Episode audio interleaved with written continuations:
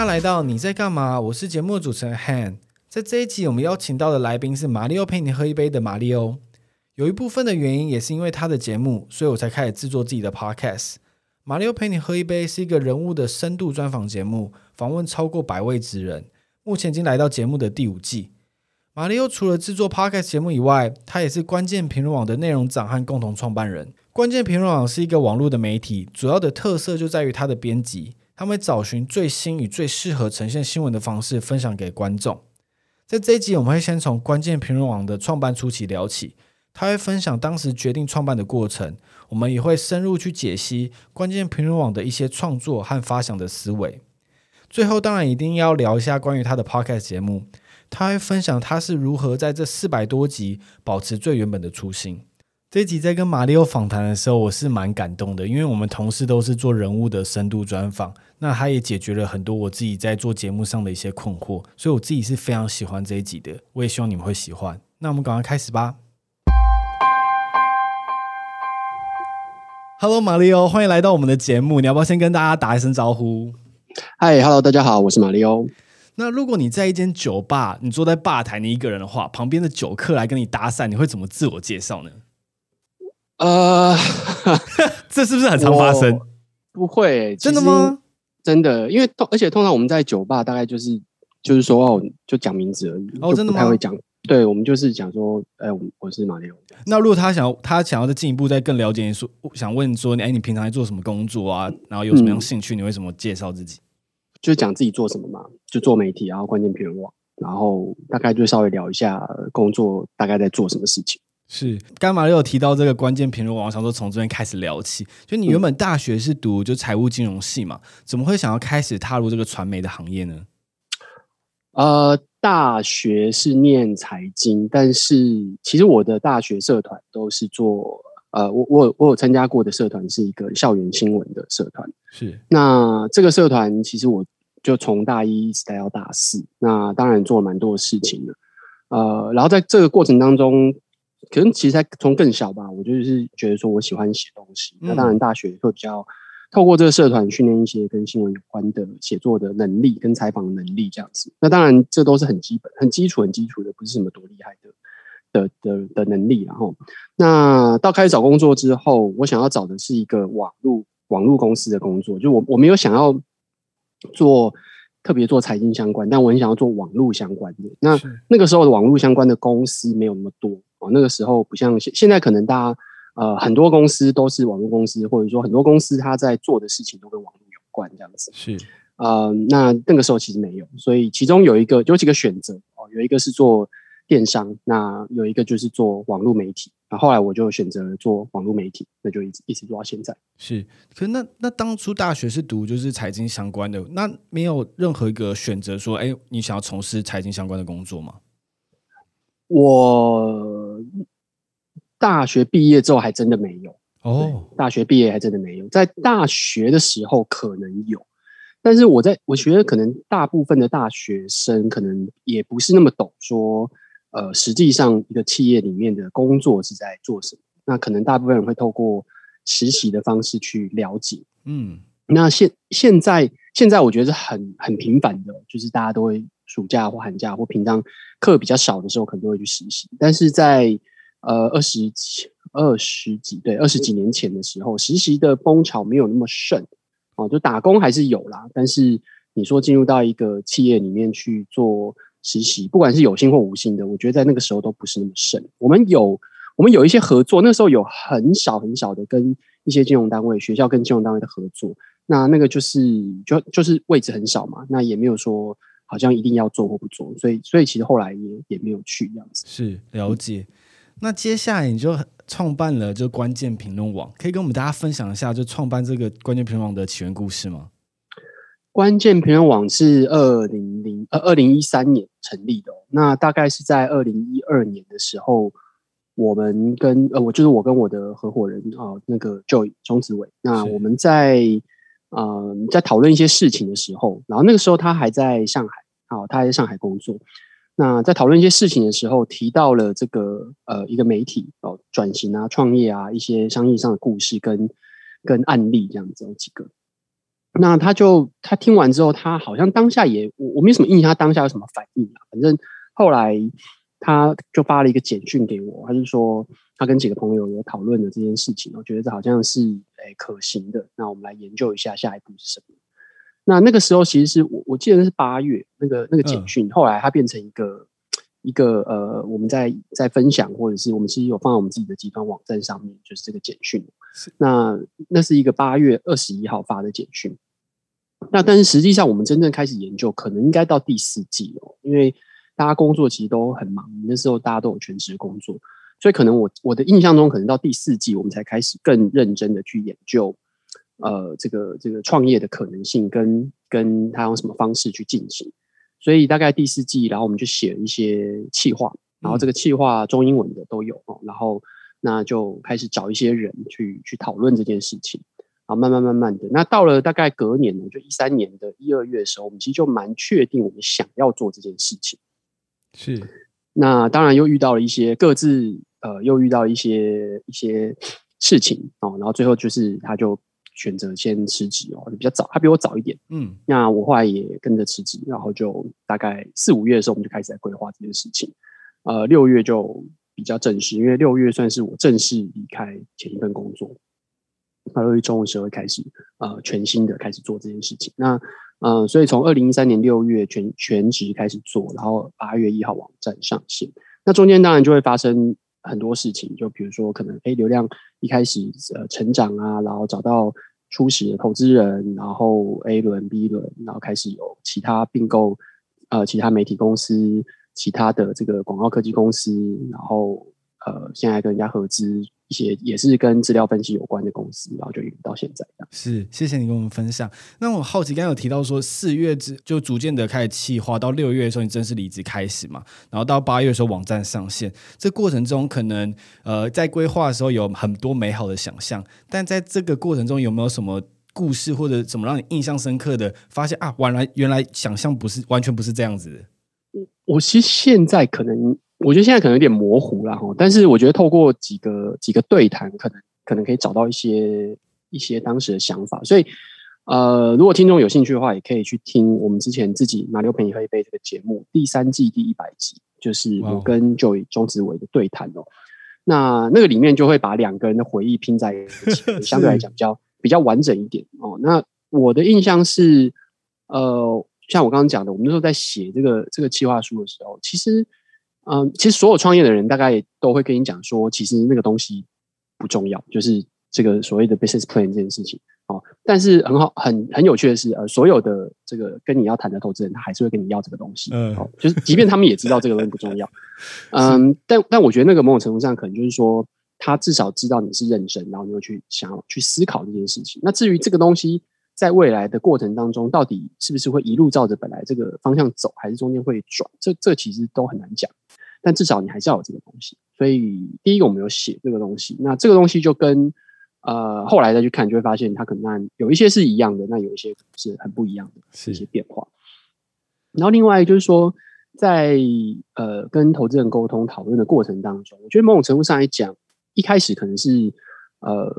有一点点期待，但是也知道说，如果呃没有人要投资或没有人要加入，这很正常哦，就是。就是你呃，我们在当时，我们两个都不算是特别呃有名的，就是在创业圈根本没有什么名气。然后可能有一些人知道我们，但是大部分人都不知道我们在干嘛。然后也也不是说过去有成功创业经验，通通都没有。嗯，所以我觉得很正常，就不会有人因为这样子就就丢钱给你，不管你是在哪一个地方这样子。然后这个题目本身也不是说特别好像很厉害哦，像像像呃，可能什么 AI 呀、啊，或者 对对，就是说或者是什么什么呃。后来的像加密货币啊这种、嗯、这种东西这样子是，所以我觉得这是很困难的。那所以大概一一直到四月吧，我记得好像是到四月的时候，然后我就觉得说，好像这个无止境的一直跟人家在 pitch 下去，虽虽然没有没有真的花很多时间，大概可能都周末这样子，嗯，但他没有进一步嘛，就你就只是在讲哦。所以我我们那时候就是说，是不是我们开始呃。就就是决定好去做一些很比较实际的哦，比如说登记公司，那登记公司你就要一个开一个户头，预备户头，那那户头的话你就要钱，然后你要去商业商业处去登记这样子，那呃，所以你就要准备开始筹钱。那我们就拿自己的钱出来去做这件事情。所以相较来讲，我觉得那是一个比较确定的事情吧，就是你你拿自己的钱出来，然后啊、呃、就开始登记，然后找办公室做这些诸如此类的东西。那当然前期因为呃他就是 Joey 比我早早辞职，所以前期几乎那种找办公室啊、登记啊、找会计师啊，那几乎都是他一手包办的。那当然就是看的时候，我觉得他就哎、欸、他看到哪个东西哪个地方。然后就会过去看这样子，对啊，所以前期大概是这样子。那刚有你们有聊到说，你们在创办初期，因为你们在创业圈可能也不是那么火红，当时那而且对于做的题材也不是那么吸引。那你自己觉得后来投资人愿意投资你们的点是什么？呃，这个其实我觉得很难讲，因为你知道每一个每一个投资人可能看到的都都不太一样。那你觉得你们的特质就是有什么东西让吸引他们说一定会想要投资你们？呃，我觉得第一个初始的投资人，他们的机构本来就是在投呃跟媒体创业有关的项目.所以这个我觉得是很重要，就是说他们本身有媒体的经验哦。就第一个投资人的里面合伙人，基金管理合伙人里面有做媒体做几十年，然后他也有外派到这个亚洲、到台湾、到上海过的，然后就是华盛顿邮报的前总编，那他有当过这种驻外记者。那另外一个话就是他对于商业比较有经验，但是他对于媒体其实相关的东西也很熟。那他们在我们之前，其实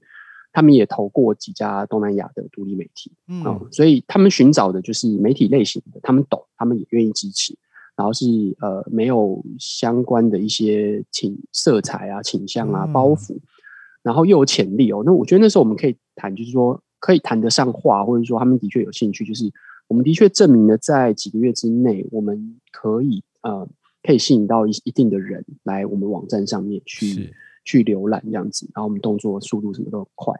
那所以我觉得，在第一个种子投资，我觉得是可以理解的。那对于投种子的的投资人来讲，就是风险高哦，失败几率高哦，但是当然它的成本就会比较低。嗯，那这是投种子轮、投天使轮的一个特色哦。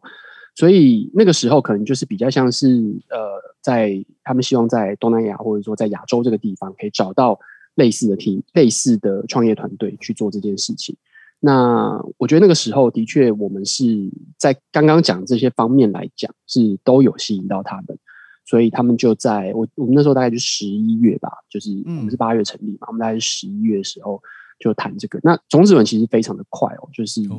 啊、呃，因为它的，因为它金额小嘛，然后它就只有一个单位，所以，所以其实很快哦，就呃谈完了。那当然，那个时候他们其实也都有，然后到台湾来，然后跟我看看我们啊，聊聊天啊，吃个饭啊什么，嗯、这这都这都有啦。那所以后来最后就是呃谈的还可以。那那个时候其实比较特别的就是有一个比较大的印象，就是我们那时候还在呃第一个，它是一个 co-working space 哦，它啊、呃、应该说它叫商务中心啊，跟后来那种比较 fancy 的 co-working space 不太一样。它是那种比较传统的商务中心，就是办公室，呃，隔间都是比较中规中矩的，然后一间一间哦，然后比较小，那可能我们那时候租了一个比较大的，然后会议室当然都是共用，所以你要先预定，然后再另外付钱。Oh. 我们就在那个很小的会议室里面，呃，然后用就应该是用 Joey 的手机这样子，用手机打电话给对方。然后我们大概谈了两三次，两三轮，就是可能他提了一个 offer，然后我们讨论一下，然后再 counter offer，然后再讨论一个，来来来回几次这样子，然后后来最后我们就就就接受，那他就说就是 OK good，就就是我们就是之后就是 partner 这样子，Wow. 所以大大概是这样子，所以这是一个蛮有趣的过程，但那个已经是八年前的事情。是，可是开始都很重要。尤其刚刚马丽有讲到，就是种子的时候，可能找呃，对于这产业比较熟悉比较有机会，因为可能很多新创的朋友们他们会呃无止境的去找，不管是有机会投资去就去跟他谈，这时间 CP 值可能比较低啦，可能会造成浪费时间啊，或花很多时间跟这些投资人解释这个产业的现况，因为他们不了解的情形。其实我不觉得那个是浪费，就是嗯，整个投资虽然说投资。Pitch 的大部分都是 Joey，但是我觉得如果呃依照他的给我的一些跟我一些分享跟我的理解来讲，嗯、我觉得这些事情，嗯，我我不会说他，我我可能不会觉得他是浪费，因为你你永远不知道你你如果你需要第二轮，你需要第三轮，嗯、有可能这些人当初不懂的，后来他看一看，哎，觉得他懂了哦，就是。可能他一开始或者说他只是在观望，你到底可不可能可以可以做起来，然后如果你你撑过了一年两年，然后。拿出来成绩是不一样的。那对于这些人来讲，其实是他们他们是有可能再回来找你，或者是就潜力是，对对，你再去跟他们谈的时候，他们可能就这一次就看懂，可能呃，比如说可能两年前没有人看得懂那个 NFT 是什么，对对对，那那现在大家都在讲那 NFT 是什么。或者说更早之前，比如说呃八年前，我们就是刚开始做的时候，那个比特币才刚刚起来，嗯、然后比特币那时候大概才不到一千美元吧，对啊，所以然后那个时候大家可能觉得是一个很空虚的东西。那现在不只是比特币，比特币可能是一种投资或者是或者是什么之类的。那但是呃以这个区块链这个这个应用来讲，可能就变得更多成熟了。但是当时大家可能就对于可能七八年前对区块链的理解就。没那么高，那你要找到一个很早期就愿意去投资你的这个项目的的投资人，不管是个人或者是机构，那可能难度也很高。但他们可能不见不是不愿意，他们只是需要多一点了解。是，所以我不会完全觉得说，就是说，呃，好像他没有投资你就是浪费或者什么。我觉得他其实都是有可能是未来有一些发展性的，当然也有可能就是就是呃，可能就是不合或者是。呃，他们的项目就是跟你不不不一致，嗯、就他们平常投的项目就是跟你不一致，那这也有可能。但我觉得当认识当多一个朋友，我觉得这不是吃亏的事情。是是是，可能很多一般的听众不是很清楚关键评论网跟传统媒体的运作方式差别在哪里，可以简单跟我们介绍一下吗？有有，当然有不一样，然后也有一样的地方。那我会觉得，就是说我们其实自己的。呃，产出并不是那么呃那么多，就我们不会说哦，一天我们要自己产出几十篇或几百篇新的这样做法。那我们更多的就是说，呃，透过选题，透过讨论的方式去呈现一个议题的多个样貌。哦，那当然这里面也包含我们自己写的东西，就是、嗯、呃，我们如果要做一个做一个专题，那有可能里面很大一部分，像我们最近做的呃一系列的青年投资理财的这个这个专题，从最早。从买房，然后到呃这个呃投资，真正投资，然后到那个保险，每个月、三个月、四五六月、三个月的不同阶段，三四五月哦，不同阶段，然后每个每个月就是一一系列的相关的报道，然后用一种比较故事化的写法，让大家可以情境上去带入这样子。嗯，所以它的可能不太一样的地方，就是说我们并没有嗯一种固定的做法。或者说一种套路式的做法，嗯，那我们会尝试很多种不同的可能性。从最一开始，我们可能就是用就有试过用小游戏、游戏化的方式去呈现内容。那在当时的确这个是比较少的，在在二零一四年的时候是比较少人在做，还已经开始有些人在做，但比较少人在做。那呃，那那个时候我们其实自己技术能力也没有那么完整，我们也是跟别人合作在做，但是 idea 是一起发想的。然后呃，或者是像后来我们开始做一些影音类的东西，哦，那那个也是，就是我们并没有觉得说我们只能够做什么哦。然后最近的话，我们可能就做很多图表啊，或者是做一些互动式网站，像呃现在比较投入在做的几个媒体哦，那其实就包含我们有在做这样资讯图表网站类的的的呃媒体。那当然大家就会做，比如说疫情接种啊，或者说、嗯、呃疫苗接种啊，或者是台湾现在疫情的一些一些情况啊。那多多少少有各自的一些尝试跟努力这样子，呃，这个在几年前可能各个媒体都都很努力在投，那现在慢慢慢慢又变比较少哦，就是呃，因为它其实是花花资源、花人力，嗯，然后要建构一些方法，然后它不见得每一次都会有很明显的成效。就是你今天如果写一个文章、写一个新闻、写一个报道。呃，你可以写的很快，然后可能流量也不错。那你今天做一个刚刚讲那个网站，你可能花好几天的时间啊，一一一些人一起投入，那最后结果不见得不见得以流量来算的话，不见得特别好。是，哦、对。那但是它会对于读者有呃提供比较可能容易吸收的资讯也好，或者是不一样的呃资讯的参考哦。那这个可能就是又不一样的地方。嗯。所以我觉得追根究底，就是说我们并没有限制我们自己，或者说我们并没有觉得说哦，我们只能够做某种用某种方式来做内容。我们会试着用思考一个议题，一个某一个项目，然后去思考说有什么方法可以做啊，不管是用呃自己做采访，或者是邀稿啊，或是转载，或者是。呃，刚刚讲的游戏化资料、图图片，然后插画，我们也做了很多的插画设计，然后或者是影像，那甚至声音，大概从好几年前我们开始做声音的尝试这样子，所以它有非常非常多种可能性。那这个的确就是可能在一开始的时候，我们就知道一个网络媒体，呃，它本来就是可以透过很多种传递的媒介，然后把重要资讯传递给听众、读者、观众这样子。我自己最近很常看关键评论网的文章，我觉得内容都很有深度，然后那个图表都可以很快速让我理解文章的内容。除此之外，我觉得很酷的是，同样的故事或事件都有不同的文章来分享不同的观点，让我们可以了解就是这个故事背后的不同样貌。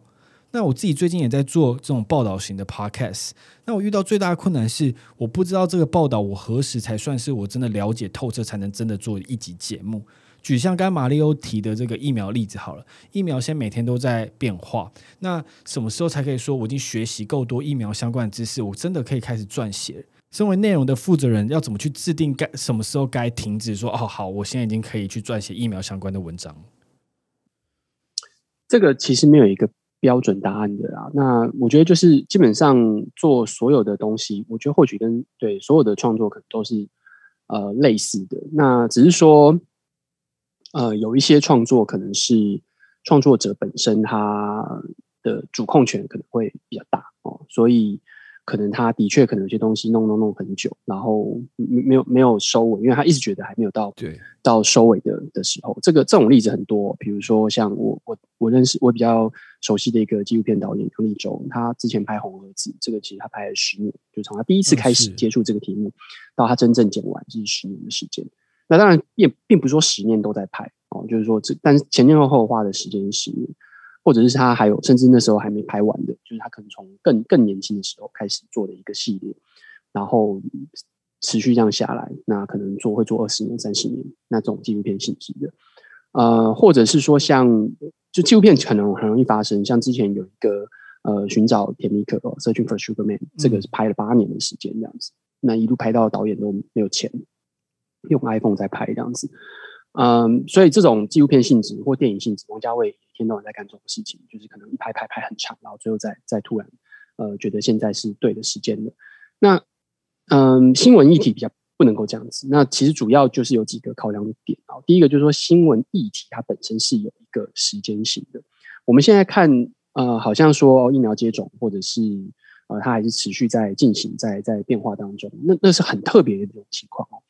呃，你你去看，比如说像 SARS 好了，那是一个大概几个月的时间。你去看 MERS，或者是你去看当初呃二零一四年这个伊波拉哦，就是这种大大规模流行病，像在 COVID 这样子等级的哦，跨年度然后跨全球范围这种情况，非常非常的罕见。嗯，所以的确可能会有一种感觉说，哇，这个到底资料太多，资讯太多，到底要怎么去去收？哦，那在新闻报道的时候，会有另外一个。考量的点就是你的制作内容的节奏性哦，比如说，如果你是做杂志的哦，那你就会有几个，你是周刊，你是双周刊，你是月刊，或长一点季刊，好了，哦，在这这几种或双月刊，那不管是哪一种，你就是要在截稿前，你题目定了，你就要在截稿前哦，把这东西做出来。所以，比如说你是周刊好了，那就你今天就定好说，我们下个礼拜，比如礼拜三，我就是要发这个哦疫苗的某些东西。那你的做呃，你的这个制作者、制作团队就没有办法让你跟你讲说，哦，你、哦、你你可以无止境研究下去，你自己会知道说，你们会定一个时间点，团队有经验的团队都会都会定这种东西，然后他就是会说啊，什么时候我们要交什么，什么时候我们要交什么，什么时候我们要交什么，然后才会让每一个制作的阶段都会有足够的时间去做好他的工作哦。那电视其实也是，报纸也是，哦，报纸它并不是每天都会有。呃，就说不是每一个内容其实都是呃一天做完的哦，它有一些可能是专题性质会花比较长的，其实也是有哦。那那个就是大家内部在沟通说，呃，你要怎么去去花这些时间，然后我们预计在什么时候刊登。那网络媒体其实也是一样哦，只是说它没有一个好像固定的发刊节奏哦，但是它实际上你内部要去掌控好这件事情哦。比如说今天假设在呃。呃，比如说某，我看看，我们我们那时候有一个是要做什么？呃，比啊，比如说公投好了，哦，现在公投是八月二十八号嘛，对，在在一一些情况不变的情况之下，那呃，假设八二八我们还是要去做公投好了，那我们其实是规划在八月初我们要做把这个相关的一些专题啊，然后内容这个这个做出来的。那因为你如果说好，你要继续弄弄弄弄弄，哎，结果八二八都很团票了，你端起来出来，这这就没有意义。是是是是，意义就对，所以所以其实回头看你你刚刚的问题，其实可以有很多种方式去回答。那其实就是看你的那个限制是什么，你要找到那个限制的范围。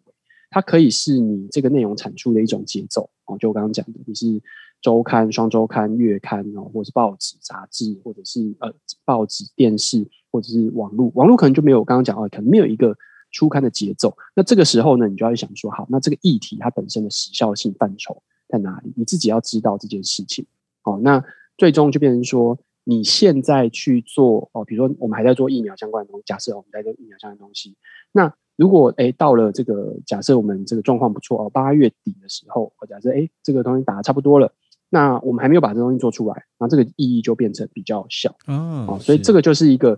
呃你在做相关报道的时候可以想可以参考的一些。呃，设设置自己的一个限制，就是你自己要想办法把你自己限制起来，那你就会知道什么时候该把什么东西做完。这样子，谢谢马力欧分享。因为现在很多人在做自媒体，他们可能都在做很多时事相关的议题，但是可能会永无无止境的学习，然后一直到超过了那个时效性，反而就没有任何的效果或流量。所以刚才透过这种时间的设计，我觉得是一个蛮好的一个方法。那你自己在关键评论，或者你曾经写过文章，你自己觉得最有成就感的一篇是哪一篇？我觉得还好诶，因为我我觉得通常可能，我觉得大部分在做新闻的人，可能在每个当下可能都会有些感觉，就是某些东西可能有些影响，可能都有一些感觉。但时间过了之后，它也有一点点，我们会继续往前，继续看下一个东西是什么，一定会有一些记忆，有一些影响。你知道你做出一些东西，然后是是开心的，但是。呃，也不会特别觉得，我们就一直想这件事情，还是会继续继续往前。了解。那对，那当然有趣的成成品，我觉得倒挺多的。就是说，像如果刚刚讲那个小游戏，第一个做出来的小游戏，其实就蛮有意思。我们那时候做了一个市长的证件分析，就是呃，用选择题的方式让大家去去看，就是当时二零一四年哦，我有玩过，对，很好玩的一些证件这样子。那那个其实谁是谁的嘛？就是这可能是柯文哲，然后你就是猜这是他的，这不是他的这样子。呃，就是你选选二选一，对对对对，二选一，对对对对。然后然后选到最后，我们会跟你讲十题之后，我们会跟你讲说你的选择百分之多少是谁。哦，我有玩，很好玩。对，那那个就是一个在在几天之内就可能几十万人的去玩的一个东西。呃，所以那个那个其实是很好玩的一件事，就是哦，你做了一个东西，然后 有一定的成果。或者是像我们第一次刚开始做影音的时候，那做呃访谈，做那时候大家当大家都在开始呃，二零一四年夏天开始很流行的是冰桶挑战这件事情。对，那我们那时候已经没有办法再去单纯的做冰桶挑战这件事情，因为当我看到，其实它也跟时效性有关。当你看到那个新闻上面在播的是呃郭台铭在在在参加的时候，在交冰。冰桶的时候，你就知道你今天自己去教是没有任何意义的，是没有没有没有特别的。那可是你回头去想，这个东西就是我后来就是说，那这个东西到底在干嘛？我们很快其实大家也都知道，这东西是在为渐冻人的募款在发声，让大家更了解这个疾病的一个一个活动这样子。对，它是一个它是一个行销活动这样子。某种程度上来讲，那所以我就跟同事影音的同事讲说，那我们是不是可以真的找到这样子的？呃的个案愿意跟我们分享的，是。那我们就透透过了这个中华民国建筑人协会去呃寻找愿意跟我们分享的这样子的一个个案，那所以他们就去拍了一个这样子的影片，那就是其实并不长，可是呃我觉得它就是一个连接，所以我们那时候就说好，你现在你花一秒钟交冰桶，现在看花三分钟来看这一天，是。那这个东西其实就呃也在当时有获得了一些反应跟跟嗯。呃不太一样的的感觉吧，就是你你会知道说这是一种做法，那这个做法其实并不是，就你要去想说这个目的性到底是什么。那当然，在过去这几年来讲，其实我们就做很多，因为同事越来越多，然后也越来越呃有经验的人加入，所以像可能几次的选举的报道都做得不错。那呃，二零二零年那总统大选年初的时候，我们做花几乎花整个呃那时候的总编辑。跟负责人带了带着整个团队去做了这样子的一个一个专题，那你就看到其实开票页面很精彩、很丰富，然后各个大家去分工，怎么样去在做其实开票一些议题的呈现。那在更之前的时候，呃，就比如做第三势力的的报道，嗯，就是各种各样的。我觉得就是在那个累积的，慢慢慢从二零二零一五年新的团队慢慢慢慢把这个的新的总编辑把这些团队凝聚起来。然后做到在当时的一个情况，我我觉得那个时候他们做了非常多有意思的题目，然后也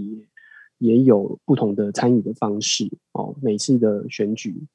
那个时候二零我们二零一四年是刚刚讲做那个小游戏嘛，嗯，那二零一八年的时候，其实我们都是完全跳到去做呃市议员，就是比较没有去做市长，我们反而去做议员。哦、然后那时候我们同事就去做那种嗯。做一个暗公报，就是有一个选举公报，那我们去收集各个公开的资料，告诉你每一个议员他可能有什么样的其他的一些呃资讯，是公报上一般的选举公报上是不会揭露的。是，比如说他可能是呃政治政政二代或政治家二代，哦，他可能是企业家二代或三代。哦，他可能是有过这个判被判刑的记的记录的，是有过刑事记录的哦，或者是有罚款，或者是什么诸如此类的，就是这个在选举公报上不会出现。对对对对对。那我们会把它呃，但是它都是公开资料，你都还是可以找得到的哦，所以我们就把这东西整理整整让大家看。所以这个是另外一种特别的做法。所以我觉得都是我我刚刚讲，就是说我们要知道，我们知道自己呃不可能做到什么哦，就我们可能不可能做到说。最超级快、超级及时，然后所有东西我们都是第第一个做出来的哦。这个这个基本上不是我们擅长的。那我们擅长可能就变成是呃议题的思考哦然后去去分析、去讨论、去找切入点，然后用某种方式去呈现，然后这个呈现是呃大家可以比较容易理解的。嗯，大概是这样子。哇、嗯，谢谢。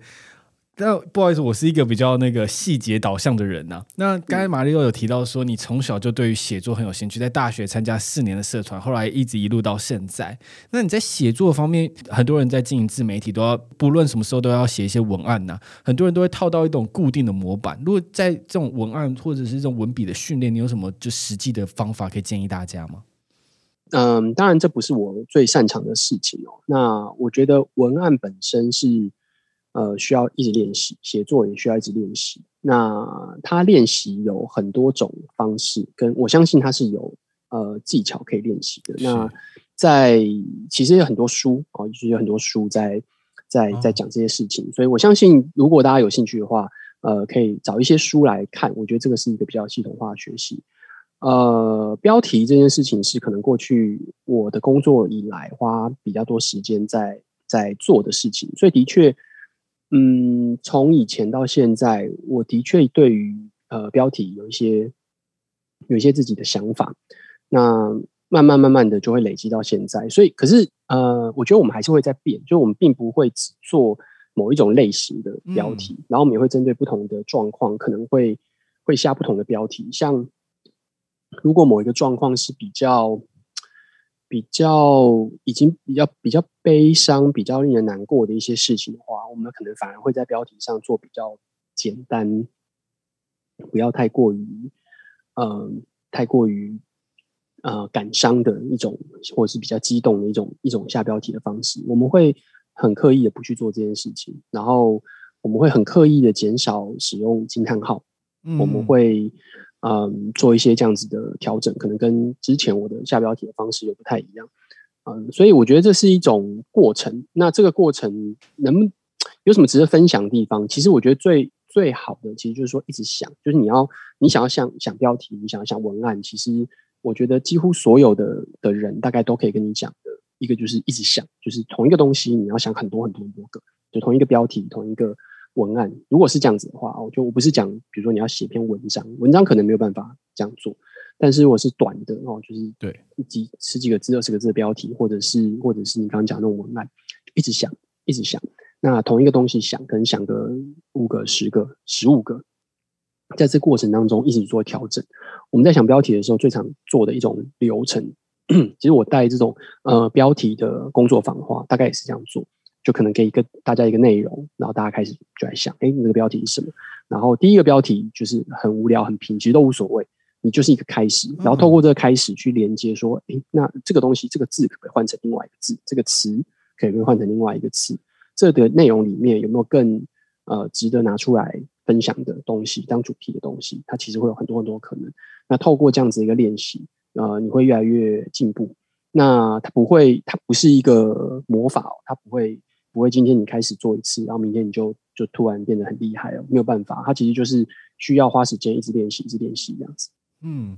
那如果你能回到创办第一天关键评论网的时候，你会告诉自己什么？嗯，还好哎，我觉得这就是一个，我我不觉得有这么这么戏剧化或者是浪漫的的差异性。就是说，第一天跟我去任何公司上班的第一天，其实唯一的差别可能就是没有什么很繁复的，或者说很比较严谨的一种呃报道的手续。就是你看看，就是大大部分你去一个一个一个。普通公司或者是一般公司上班，不管规模大小，几个人也好，或是几万个人也好，他势必都会有一些手续哦。你要你要填写资料，对，你要填写资料，然后人事单位要帮你做劳健保的的加保，然后可能你会有一个门禁卡，可能会拿到电 台，有些可能会拿到一台电脑、电脑、电脑，然后呃跟你讲说你的位置在那边，要这是你的名片啊什么什么诸如此类的。嗯，那那个时候就。不，没有这种东西，就是 你就进去，你就到，哎，这个办公室已经租好了。其实之前也也已经来过，在那边开过几次会，然后就进来，然后有空的位置坐下来，拿出电脑，然后你就开始做你要你该你该做的事情。所以它没有什么特别，呃，我觉得不一样的地方就是你你不会去没有那些东西，你就是开始做，开始工作，然后呃也不会有人告诉你说你现在该该做什么。它它是一个更明确的。那你到一个新公司的时候，可能一开始你也不是那么确定。有些有些人加入一个新公司，他的主管可能还没有想清楚，他实际上要做什么事情，或者他需要先看、先学习一些东西，啊、都有可能。但是，嗯、呃，创业不是这样，就是你自己就要开始去做这些东西。所以会，我我觉得好像如果回答你的问题，就是说没有什么特别，我会去去跟他讲什么东西，就是说你反正那时候你觉得这是一个值得做、值得尝试的，那现在看起来的确他。做出了一些东西，嗯，在过程当中有很多东西并不是预期的哦，或者说可能是更好，可能是更差，或者是突然跑出来的，都都有可能，都有可能。那这个就是一个很有趣的、很有趣的过程，就整个过程都是非常有趣的，所以我我不觉得有什么特别特别戏剧化这样子。那接下来我想转换跑道，我们聊一下比较轻松的事情，就关于你自己的业余人生。我之前有听你的 TED Talk 有聊到你非常认真投入你下班的生活，你曾经也开过咖啡厅跟酒吧。那呃后来这些店都就是后来收起来了嘛？你可以跟我们分享一下为什么后来要把这些你的兴趣跟你那么认真投入的事物把它关起来呢？嗯，其实开咖啡店跟开酒吧，它当然跟我现在做创业一样哦。其实它都不是我一个人在做的事情哦，就是我我我有我当时每一个东西都有自己当时的合伙人。呃，我负责的范围可能我一一直以来我负责的范围比较多，都还是在产品跟内容上面哦。所以，嗯，这个是我有兴趣，而且我也我也好应该是比较擅长的，所以我会去做这些事情。那在这个过程当中，呃，当然它都有一些很很好玩哦，跟很不好玩的事情，那都要持续去投入去做。呃，为什么那时候要收？其实我觉得很也很单纯嘛，就是每个阶段的合伙人想法可能都不太一样。然后那时候咖啡店做了两年，租约到了，然后就觉得好，那现在呃要继续做也可以，但就要花更多的时间，然后投入资源。那大家觉得好像没有那么有兴趣了哦，所以就就。我我如果我也没有办法自己一个人把它再继续做下去，是，所以就那时候哎，有一些有有人想要接，那我们就啊好，那就那就给他吧。那酒吧其实也是一样，我觉得那个时候就是呃有一些合有一些合伙人有一些想法，可能并没并不是要也没什么不好啦，就是我觉得在那个阶段，当时可能有一些其他的想法，所以就觉得说呃想要把它顶出去。那那时候也有人要接，那就就决定给人家这样子。所以我觉得也没有什么。嗯，特别好或不好的地方，你持续做，持续做的好处，那你要花，那那你就还是要花很多心力在上面。我并不是一个单纯的投资而已，就是我其实是有在参与经营、参与沟通的哦，给一些意见这样子。那嗯，所以我觉得就是少掉一个东西，它 有好有坏吧。就是你可以比较轻松，但是的确那是一个啊。那是一个喜欢的事情。那如果持续做下去，或许有不一样的东西。对，所以，我我觉得那个就是一个在在人生当中的一个过程，这样子。很多有趣的事情都会吸引到大家，像举例来说，像四九师，我也觉得四九师很厉害，他们可以马上辨别就是葡萄酒的产地或年份啊。不过，真正训练过程是非常辛苦的，因为像那时候看你 TikTok 有讲到说，那时候你对于咖啡很有兴趣，对于调酒或者是威士忌很有兴趣，所以你就才要投入这两个产业。不过，很少人真的会因为就是兴趣去投入。那你自己觉得你自己跟其他人的差别会是什么？其实，所有的创业，我我其实都。不完全说是一个那么主动的人。哦，就是可能大家看到或理解的、想象的可能是这个样子，呃，但是刚刚讲这几个其实都是有很好的合伙人在旁边的，所以包含的观念片网、包含的咖啡店、包含的酒吧，其实都是，就是说，嗯，有人想要做，那我参与其中是其中的一份子，所以我一直都是共同创办人，我并不是单独的单一创办人。那它当然就有好有坏哦，就是就是好处就是你的压力其实没有那么大，然后你可以分散你的压力，然后有问题的时候你可以跟 partner 一起沟通这样子。那当然有些时候你就不可能是很独断独行的说好，我决定怎么样，我想要怎么做，诸如此类的。这个某种程度上，嗯，是会有点影响，但但它就是一个一体两面的事情。所以我觉得。在咖啡店也好，在酒吧也好，其实真正真正当时起的头都不是我，就是都是另外的人说：“哎，我们要不要来做一下这样的事情？”然后那我觉得哎，好像蛮有趣的，就开始研究，我们就开始研究，咦都一样过程。我可能开始研究啊，然后我们就开始评估说：“哎，这个大概要花多少，投入多少资金？然后我们要怎么做？那怎么去找到那些呃我们不会的事情？就很多事情我们可能还不会，那我们要怎么找找会的人？哦，或者怎么去？”怎么去开设呃登记一间公司啊？怎么样找会计师来做啊？然后呃诸如此类这些东西，我我觉得这都是一个呃过程，然后需要大家分工去做这些事情。那都不是我一个人去去做这些事情，所以我你你问我的话，我会觉得说，当时我都每一个阶段其实都有很好的合伙人，然后呃我们的理念或者说想法在当时是有一些共识的，所以我们就投入了一些我们自己的时间跟。跟资源去做这件事情，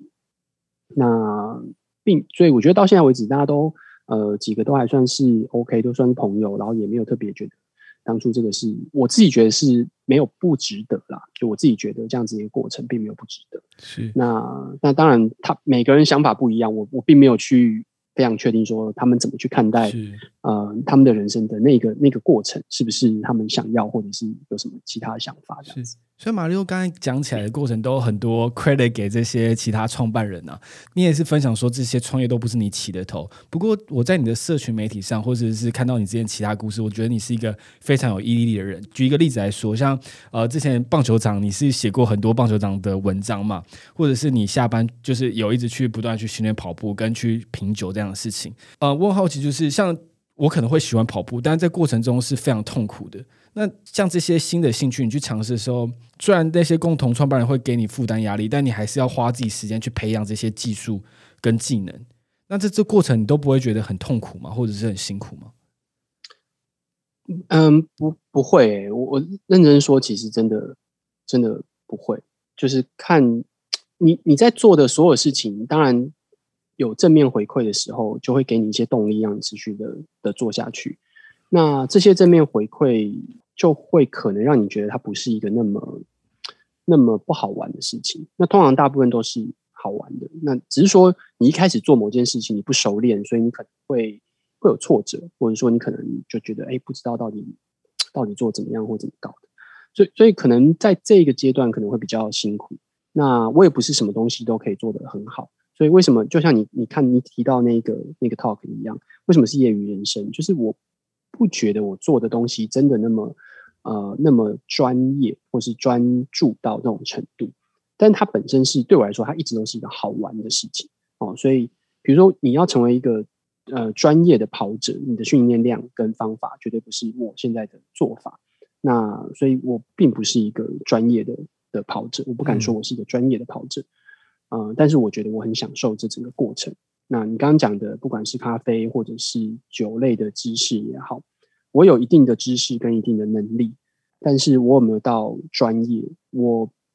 觉得可能还差一些。但我这两个我倒是觉得比较有把握，就是咖啡跟酒，我会比较有把握的。那但是它毕竟不是我的呃引以为生的一个工作，所以如果以工作的程度来讲的话，它就不是职业的啊，它不是一个职业。那会不会有一天它可以是一个职业的选项？或许有可能，但至少到目前为止，它并不是我的呃一种可以以你为生的职业。是，那我觉得是个有可能的。我就是说，它一直都是有可能，但它并不是现在我的一个职业这样子。嗯对，对，再更深入问一下，就是关于这个学习曲线这个问题，因为你尝试很多不同领域的兴趣，那每个新的领域都有一个不同的学习曲线。那这个学习曲线一开始都会比较痛苦。我举一个例子来说好了，就像吉他，像吉他可能很多人觉得哦，弹吉他很帅气，不过一拿起吉他之后一压那个弦，fuck，怎么那么痛？一下就放弃了，因为那学习曲学习曲线的前期是非常痛苦的。呃，我觉得吉他是一个很好的例子哦。就是其实有，我觉得那时候你知道学吉他就是一个很好玩的的过程。像比如说，我应该是高中的时候拿到第一把吉他哦，就是说，哎呀，上高中哈，可以学个吉他很帅这样子。然后自己学，没有没有找老师，没有参加社团，他很快就就像你讲的哇，就没有进步嘛，就放弃了这样子。是，但后来就看一看，发现哦，原来。其实有些东西我好像已经会了，我只是没有把它组合在一起了。所以我就呃就开始再重新，大概隔了可能几个月吧，我猜，然后就再去重新去抓回来，然后就发现说，哦，如果我可以呃熟练的去转换和弦，就不要把它弄那么复杂。我一开始学的太复杂了，我一开始学的太正规了。嗯，正规正统的学法，你一定要有人带你去做这件事情。如果没有人带你去做这件事情，没有人鼓励你的话，你在中间获得不到我们刚刚讲那个正面的回馈的时候，那就会落到你刚刚讲的，很快就就不想继续做了，因为你你不觉得它好玩嘛？对。所以我觉得那个时候就是当我呃用一种比较速成的方式哦，然后自学发现哦，原来我只要把几个和弦能够组合起来做转换，然后能够把这个和弦弹出来，哎，就可以唱歌了，我就可以配配着跟人家一起一起唱歌了。那这个乐趣就出现了，就是你发现，哎，你可以完整的弹完一首歌，哦，你可以完整的伴奏完一首歌，哇，这个乐趣就出现了。嗯、然后你就会开始慢慢的更深入的去了解它背后的乐理，然后背后为什么要这样做。那个时候是不知道为什么的，嗯，然后后来开始慢慢知道为什么要这样做，音乐的流动是什么，技巧是什么，然后慢慢慢慢你就会知道说哪些是不足，哪些你要练习。那你也会知道说你要达到那个时候，你就会开始更知道说，如果你想达到某一个程度的时候。你要投入多少的练习，跟练习什么，那你就会更明确的知道你要做什么事情。那那个时候就开始是另外一个第二波的痛苦的来源，就是你要做到更多，练习更多，你才可以达到下一个下一个阶段。嗯，所以如果回答你刚刚的这个问题的话，就是我觉得吉他是一个很好的例子哦。那其他的可能就有些东西就是可以有很快速的一些正面回馈的哦，比如说现在大家都在家嘛，那就可能开始做做饭煮菜这样子。那你就可以很快，因为煮东西煮出来，这好吃不好吃，就是 马上就会有有有反应的，立竿见影。然后如果 对，然后如果你有你有同居、你有同住的家人或朋友的话，你可能就是煮给他们吃，他们可能就反应就会立刻很明显，你好吃不好吃？是，你可以一直做调整，这样子这种乐趣。那呃，跑步可能其实也是，那但是我觉得就是一样，我觉得跑步那时候也是，就是一开始的呃乐趣就是哦，慢慢发现自己可以跑。然后我觉得很多人在做，尤其是在做长跑训练的时候，第一个乐趣可能就发现说，哎，自己没想到可以跑个什么五 K 哦，以前觉得五 K 是很遥远的距离，然后发现哎，自己竟然可以跑个五 K，哇，下一次可以跑十 K，那个是第一个正面的乐趣，就是你发现你自己竟然可以做到你原本以为自己做不到的事情。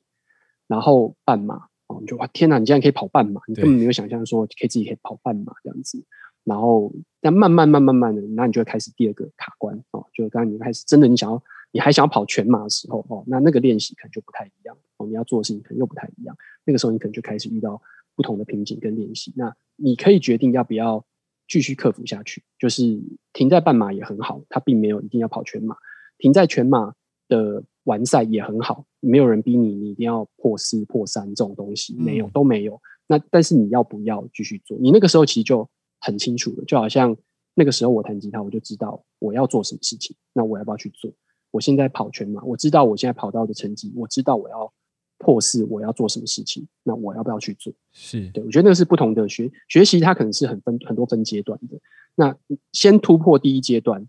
就可以让你在这个东西过程当中，学习过程当中获得乐趣。获得这些乐趣之后，那慢慢慢慢的，你会知道，你一开始是不知道你在干嘛，不知道做什么事情，然后慢慢慢慢你知道你在干嘛，你知道你做什么事情。嗯，下一个就是你知道你要做什么事情，才可以达到你想要的下一个阶段。那那个时候可能是另外一个很痛苦的过程。那你要不要去做？那你做了，你可能就突破下一阶段；你不做，其实也还好，你就停在你本来这个阶段，它也可以是一个乐趣这样子。是。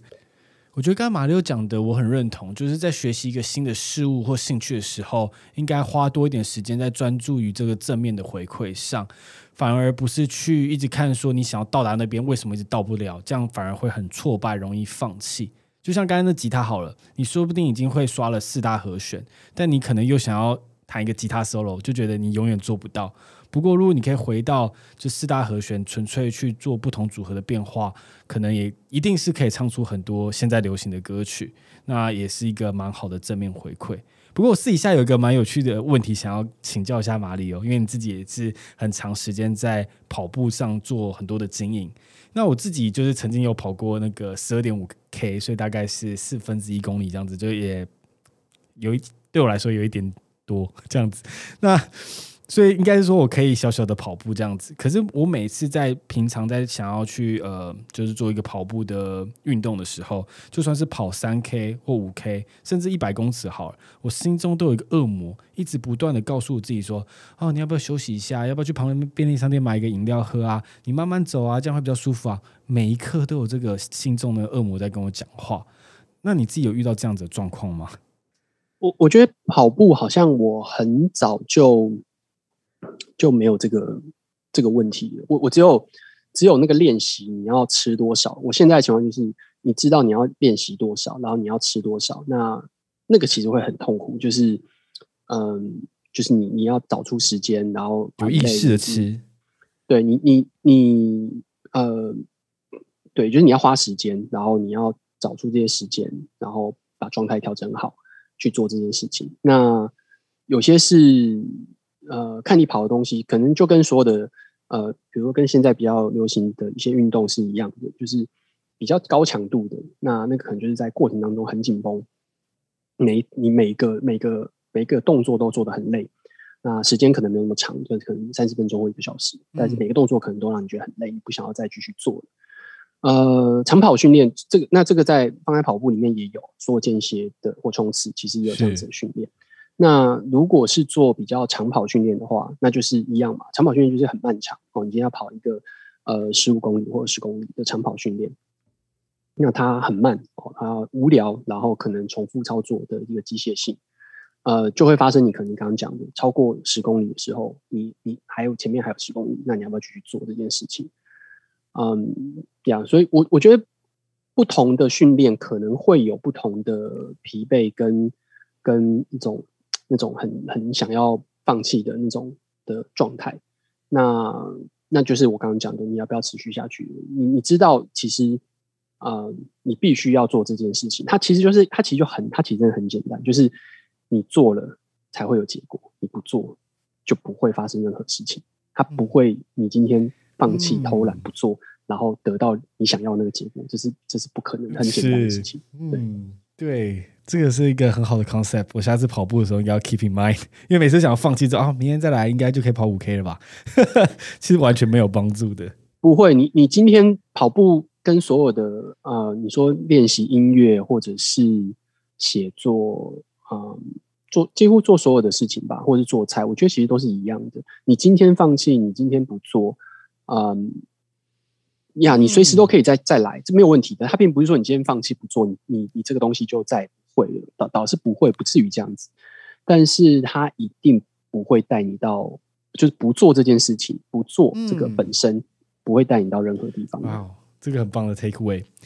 那最后一个议题想跟马里奥聊一下，就是关于你的 podcast 的部分。那你是在台湾 podcast 深度专访的一个大前辈，你自己制作了四年的 podcast 节目。那你自己在这过程中，因为深度专访，你有没有曾经失去过对于受访者的一个好奇心？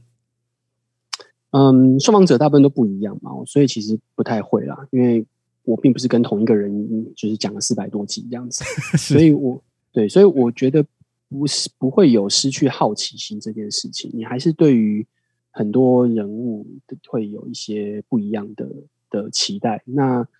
嗯，我们的主题或者说我们的来宾的类型非常的广，所以呃很多东西其实是我也不是很熟悉的，我需要花很多时间去。去研究、去了解，所以这是一个还好，这是一个这不会有不会有你刚刚讲的那个问题这样子。嗯、了解，OK，就是那没有，就是曾经遇到一个来宾，可能来了之后，在过程中，呃，你觉得内容可能对于自己没有那么感兴趣，因为不是说这内容有绝对好跟坏，就对你本身真的没有引起你的好奇心，就觉得哦，这个东西就很蛮普通的这样子。呃，这个大概也不会，但是就会，我我觉得他就是有一种。嗯，访谈是这样，就是我知道，我觉得很快你，你做访谈做做一阵子，大概就会就会有那种感觉，就是你知道今天受访者讲的东西，呃，你觉得是不是有带给人家收获，然后感觉怎么样？那那你大概可能也可以知道说，这个是因为你还是因为他，就是那种那种那种感觉，就是说。如果今天你你今天做完一个，比如说一个小时的访谈哦，或者是一个半小时的访谈，那你有没有一种呃满足感？哦，或者是你有没有觉得哎、嗯。欸、很开心，可以真的，因为你知道我们都会讲说啊今天很开心哦，但是实际上真是真的很开心。每每次结尾都说今天很开心，对话你不会讲说我们今天很难过，邀请到你来，我，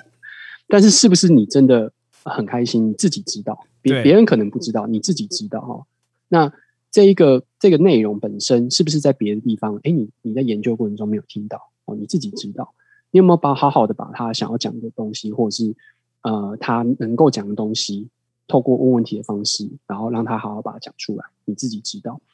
所以这东西全部加在一起，会有那种呃不会有你刚刚讲的说啊这个是什么无聊啊，或者是没兴趣，不会有这种，会有会有的是你觉得今天你有没有做好这件事情？那这个做好这件事情是，可以是很多种面向去去看的，呃，可以是我刚刚讲的，哦，这个人他自己承认他在过去从来没有讲过这些事情，你也确定他的确没有讲过这件事情，然后这件事情是很值得分享的，嗯，OK，那这个这个可能是一种，或者是你发现这个人其实是真的很不容易仿的，哦，然后结果你觉得哦，其实你你撑过去了，而且你你把这个东西你觉得做的是还不错的，那这个也是一种。嗯，也有那种，就是我之前访那个马世芳，然后他跟我讲说，那种自动导航模式的这种这种回应哦，尤其是像我们在做，的确有一些是通告的哦，就是说它是一种宣传性质的的的通告性的通告节目。那可能他在讲的很多东西是他回答过很多次的，尤其是属于创作类型的，比如今天是一个电影，今天是一个剧，对对对，那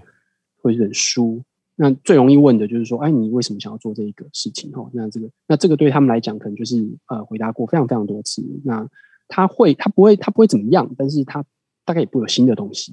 所以是你，你就会得到一个跟大家都一样的的东的答案这样子。那你要怎么去想办法让他讲？呃，可能他没有想过的事情，或者是他必须要跟别人不一样的东西。那这个都是一个呃一个需要做尝试的。所以最终。不会，就像我刚刚讲的，不会有你刚刚讲的那个状况，但是你会自己知道你有没有在这个过程当中做好该做的事情，然后呃，跟过去比，跟跟你想象中的那个样子比，有没有更好，或者是做的还不错，或者是你觉得啊，今天真的做的不好，其实也是会有，就觉得好像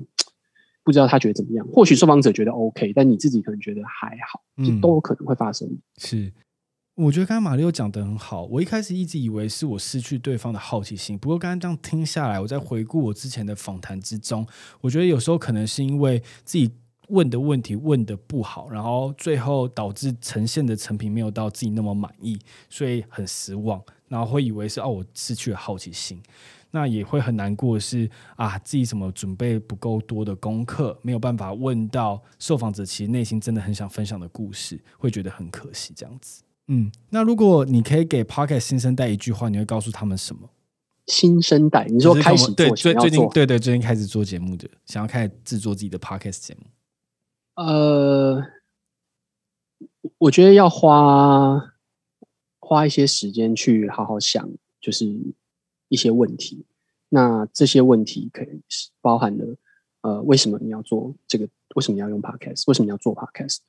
那你想要做给谁听？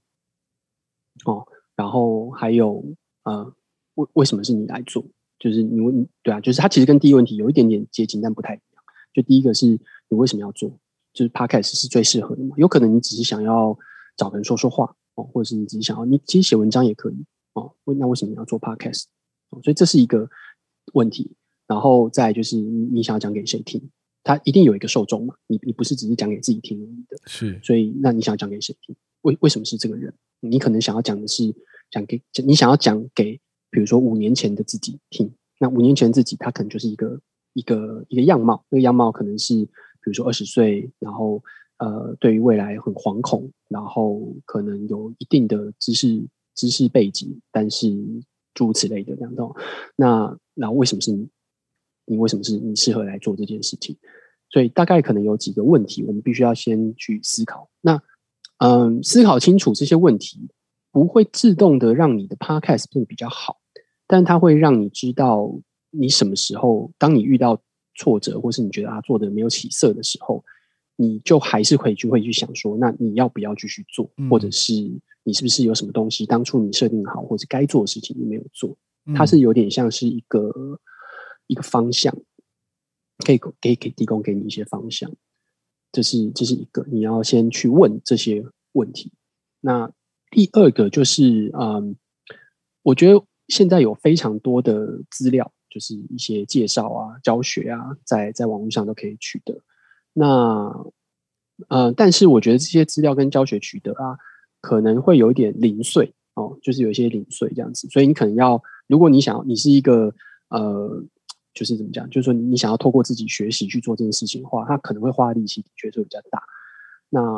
我觉得也可以，另外一个建议就是，你可以去思考哦。那当然，第一种就是可能现在很多课嘛，就你要不要去上课？可是这当然也是一种，就是比较比较快速的，可以有系统性的哦，带你至少了解一个全貌哦。如果你你上的课的那个课程是讲真的讲的不错，设计的不错的话，那另外一种当然就是像我会比较去看书啊，就我自己在学习过程当中，就是会花比较多时间去看书。那中文的也有，然后但是英文的可能更多、更更更丰富。呃，如果你喜欢，而且你也不排斥，或是你很习惯阅读英文的话，在 NPR 美国广播公司、美国公共广播公司的这个网站跟呃他们的 Podcast 有非常非常多跟 Podcast 本身相关的，我会非常推荐大家可以去看 NPR 的东西。那 NPR 的一个一个呃节目主持人他自己最近也写了一本书，就是也是在。介绍就是 NPR 的这个做 Podcast 的部分，oh, okay. 那我也很推荐大家去去去听。那嗯，在社团里面我也有介绍过，但很久以前介绍的啦，就是啊、呃、Alex Blumberg 在、嗯、在讲这个，他是 Gimlet Media 的共同创办人。那他在这个啊、呃、忘了忘了哪一个网站了，反正他就是有一个就是讲 The Power of Story 对、呃、故事的力量的这样子一个课程。那最后好，如果我们还是先想要先免费的先看看的话，在 Gimlet Media 在 Spotify 上面，它有一个 Gimlet Academy 哦，Academy Academy 对。的这个五集哦，五集而已的 Podcast，呃，就是讲说就是他们怎么做 Podcast，然后你要怎么问题，然后诸如此类的这些东西，怎么 pitch，怎么怎么，它不长，我记得好像一集大概都要三十分钟，然后有五集这样子。那当然这个这个都是英文的，如果你还是想要多。就是中文一点的话，那可能我相信其实还是有台湾，其实应该已经蛮多的，包含了可能解析大叔一堆技术相关的东西，然后剪接的，然后问问题的，可能有很多人在开课程，然后什么，我觉得还是有啦，还是有，是那可能就要花点时间去学习这件事情。那所以这是两块哦，就一开始比较偏方向性的，对对，哲理派的哦，那后面就比较技术类型的东西，这样子。谢谢马力欧分享。那今天我们也是一个访谈性的节目，我想说可以用这个比较好的例子。如果你可以给我一些访谈性的建议的话，你觉得我要哪里再加强？这样子？呃，还好哎，我觉得这个是嗯，每个人想要的的内容可能不太一样。那你的听众不见得就你你你会比较了解你的听众，不是我，所以我不会知道你的听众喜欢或不喜欢是什么东西。对，那嗯呀，我觉得还好，就是尤其是现在比较远端访谈很多嘛，所以我相信大家都会越来越越来越好。像我之前就比较少做远端访谈，是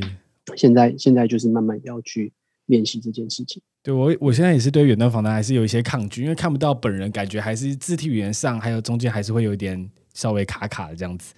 那很感谢马力欧今天中午拨空参加我们访谈。接下来我有几个快速的问题想要问你，就我每个受访者都会问：如果世界末日你刚好在酒庄，那你只能挑一瓶威士忌，你会挑哪一瓶？世世界末日我还有时间喝酒，因为你刚好在酒庄啊，你当然知道拿一瓶走啊。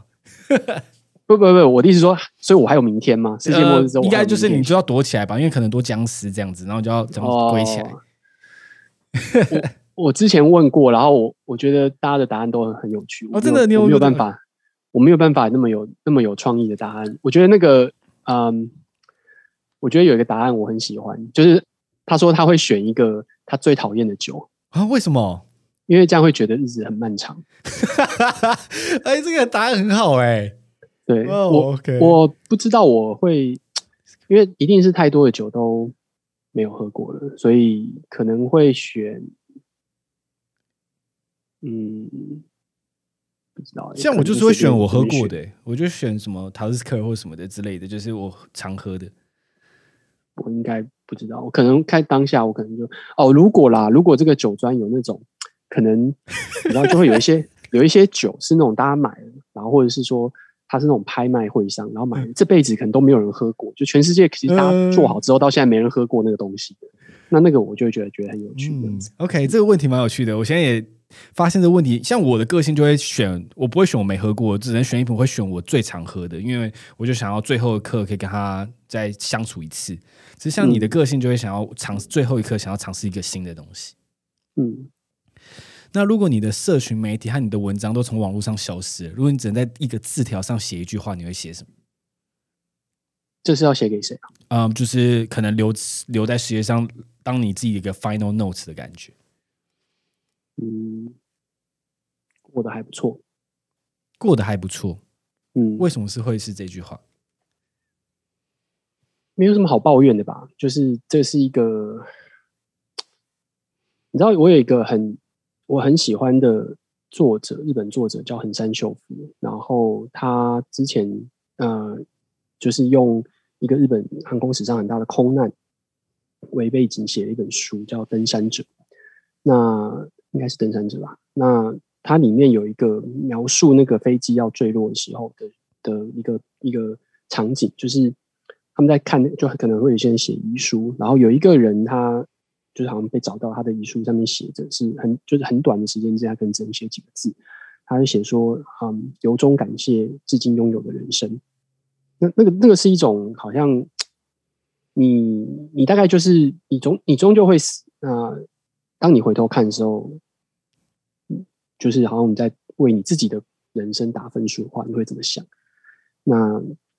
感觉就是如果能够这样讲，是一个蛮令人。满足的事情吧，是一定就是过一个很值得自己骄傲的人生啊。嗯，他我不知道，我不知道那个是不是用骄，我可能不用骄傲来形容，我会觉得是就我刚刚讲的还不错，就是没有什么好抱怨的。酷，那感谢你今天播控参加。最后，你有什么想要跟听众讲的？我们没有讨论到的话题吗？呃，还好，就看大家，希望大家这个听这一集的节目有。觉得是开心的，然后不管你是在什么情况之下听，那